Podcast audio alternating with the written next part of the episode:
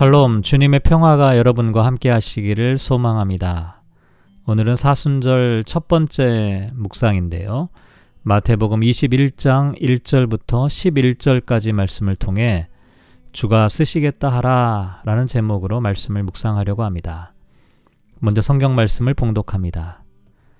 그들이 예루살렘에 가까이 가서 감남산 벳박에 이르렀을 때에 예수께서 두 제자를 보내시며 이르시되 너희는 맞은편 마을로 가라. 그리하면 곧 메인 나귀와 나귀 새끼가 함께 있는 것을 보리니 풀어 내게로 끌고 오라. 만일 누가 무슨 말을 하거든 주가 쓰시겠다 하라. 그리하면 즉시 보내리라 하시니 이는 선지자를 통하여 하신 말씀을 이루려 하심이라 일렀을 시온의 딸에게 이르기를 네 왕이 네게 임하나니 그는 겸손하여 나귀 곧 멍에 매는 짐승의 새끼를 탔도다 하라 하였느니라. 제자들이 가서 예수께서 명하신 대로 하여 나귀와 나귀 새끼를 끌고 와서 자기들의 겉옷을 그 위에 얹음에 예수께서 그 위에 타시니 무리의 대다수는 그들의 겉옷을 길에 펴고 다른 이들은 나뭇가지를 베어 길에 펴고 앞에서 가고 뒤에서 따르는 무리가 소리 높여 이르되 호산나 다윗의 자손이여 찬송하리로다. 주의 이름으로 오시는 이여 가장 높은 곳에서 호산나 하더라. 예수께서 예루살렘에 들어가시니 온 성이 소동하여 이르되 이는 누구냐 하거늘 무리가 이르되 갈릴리 나사렛에서 나온 선지자 예수라 하니라. 아멘. 오늘은 사순절 첫 번째 날입니다. 흔히 제의 수요일 애쉬 웬스데이 혹은 참회의 수요일이라고 부르는 날인데요. 이와 같은 명칭이 붙게 된 것은 이날 예배를 드리면서 재를 사용하여 머리 혹은 이마에 물에 적신 재를 십자로 그으면서 너는 흙이니 흙으로 돌아갈 것임을 기억하라고 말하는 순서와 관계가 있습니다. 그런데 예식에서 재를 사용하는 이유는 참회와 회개, 인간의 유한성, 정화와 순수, 농경문화에서 새로운 생명과 성장을 위한 밑거름에 사용되는 재를 의미하기 때문입니다. 그래서 제 수요일에는 인간의 죄와 유한성, 인생의 무상, 무상함을 인식하고 기억하면서 하나님의 용서와 도우심을 구하는 시간이라고 할 수가 있는데요.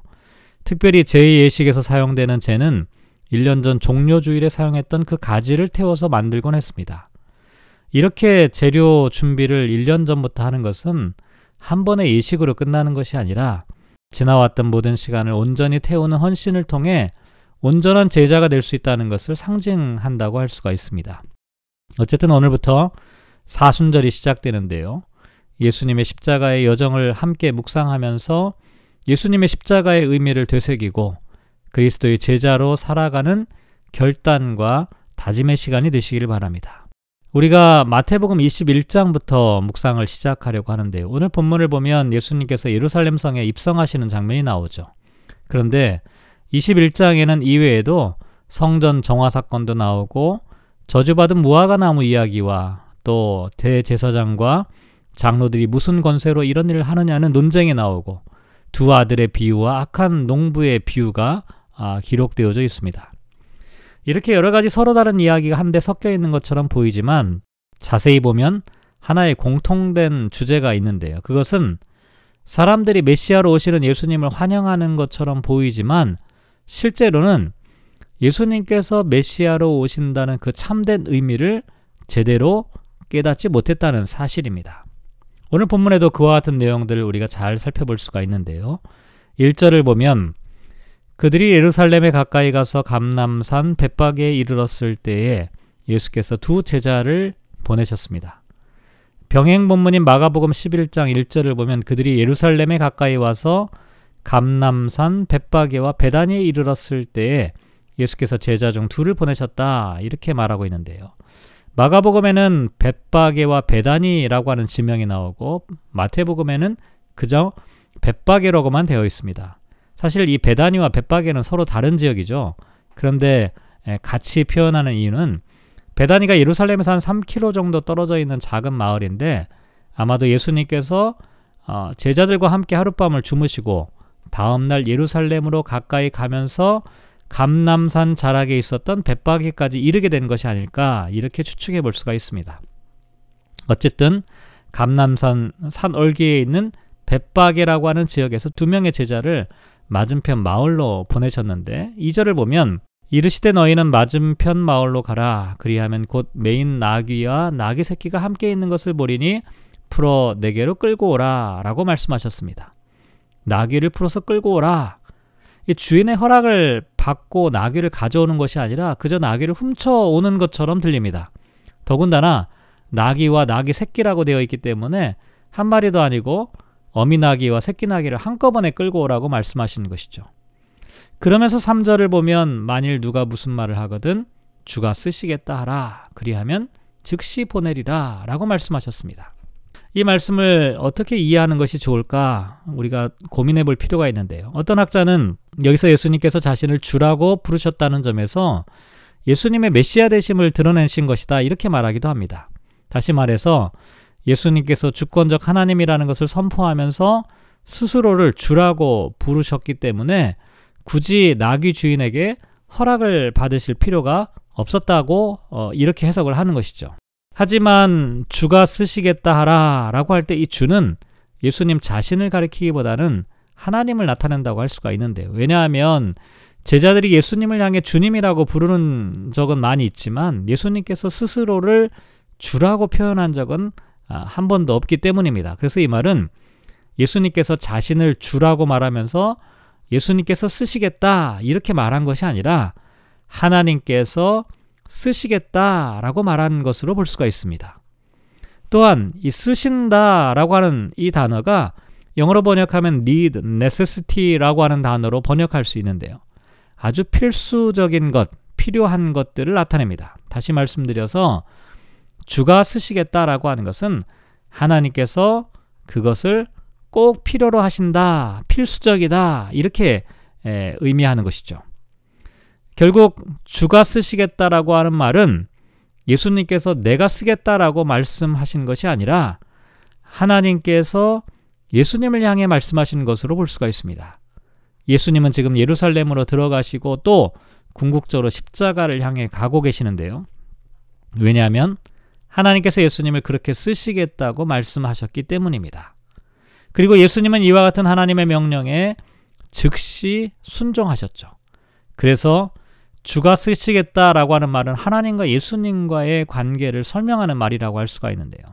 하나님의 구원 사역에서 꼭 필요한 분이 바로 예수님이셨고 예수님은 영광을 받기 위해 예루살렘에 가시는 것이 아니라 하나님의 필요, 하나님의 요구에 따라 십자가를 지기 위해 그 길을 가고 계셨다는 것이죠. 그리고 그와 같은 의미를 나타내기 위해서 꼭 필요한 것이 겸손한 순종을 상징하는 낙이었는데요. 5절을 보면 시온 딸에게 이르기를 내 왕이 내게 임하나니 그는 겸손하여 나귀 곧 멍에 매는 짐승의 새끼를 타도다 하라 하였느니라 라고 말합니다. 이것은 스가랴 9장 9절에 예언되어 있는 말씀이죠. 예수님은 성경에 예언된 말씀에 순종하여 나귀 새끼를 타고 예루살렘 성으로 입성하셨다는 것입니다. 그런데 이 말씀은 다른 한편으로 생각해 보면 오늘 본문에 나와 있는 대로 예수님께서 제자들에게 하신 말씀이죠. 하나님께서 쓰시겠다 하시니 즉시 자신의 삶을 이 땅에 던지신 예수님처럼 주가 쓰시겠다고 말씀하자 즉시 나귀를 내어주는 사람이 누구인지를 질문하는 것이죠. 그리고 그런 사람이 바로 주님의 제자라고 말씀하시는 것이죠. 그런데 어떤 사람이 주가 쓰시겠다고 말씀하실 때 즉시 나귀를 내어드리는 사람일까요? 예수님께서 겸손하게 순종하셨음을 상징하는 나귀를 타셨던 것처럼 예수님의 말씀과 뜻에 철저하게 순종하는 사람이라고 할 수가 있는데요. 하지만 사람들은 이와 같은 순종 대신에 겉옷과 나뭇가지를 펴서 마치 레드카펫을 만들어 놓은 것처럼 보이고요. 또 구절을 보면 호산나를 외치면서 예수님을 맞이하고 있죠.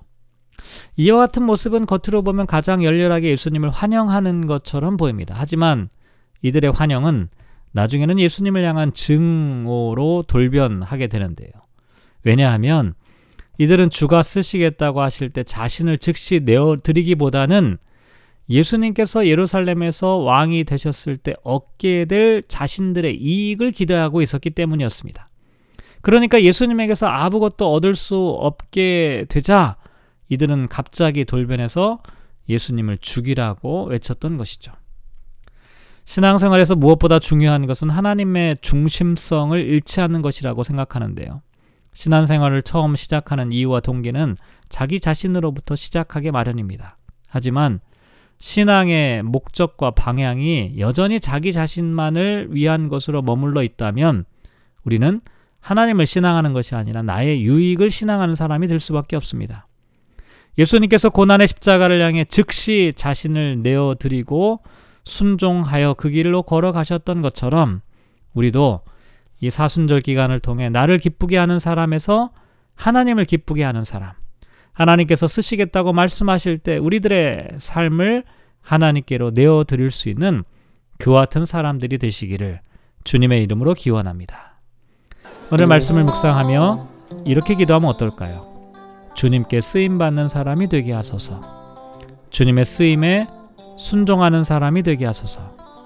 나를 위해 주님을 찬양하는 사람이 아니라 주님을 찬양함이 도리어 나에게 복이 됨을 깨닫게 하소서. 예수님께서 누구신지를 아는 사람이 되게 하소서. 오늘 어, 애쉬 웬스데이 재수요일입니다. 우리는 참으로 연약한 존재입니다. 인간은 흙으로 와서 흙으로 돌아가는 유한한 존재이고 또 불완전한 존재입니다. 그럼에도 불구하고 주님께서 우리를 쓰시겠다고 하는 것은 얼마나 큰 영광이고 기쁨이겠습니까? 우리가 이 한평생을 살아가면서 주님 앞에 쓰임 받는 또 주님께서 꼭 필요하다고 말씀하시는 그런 사람들이 다 되시기를 주님의 이름으로 축복합니다.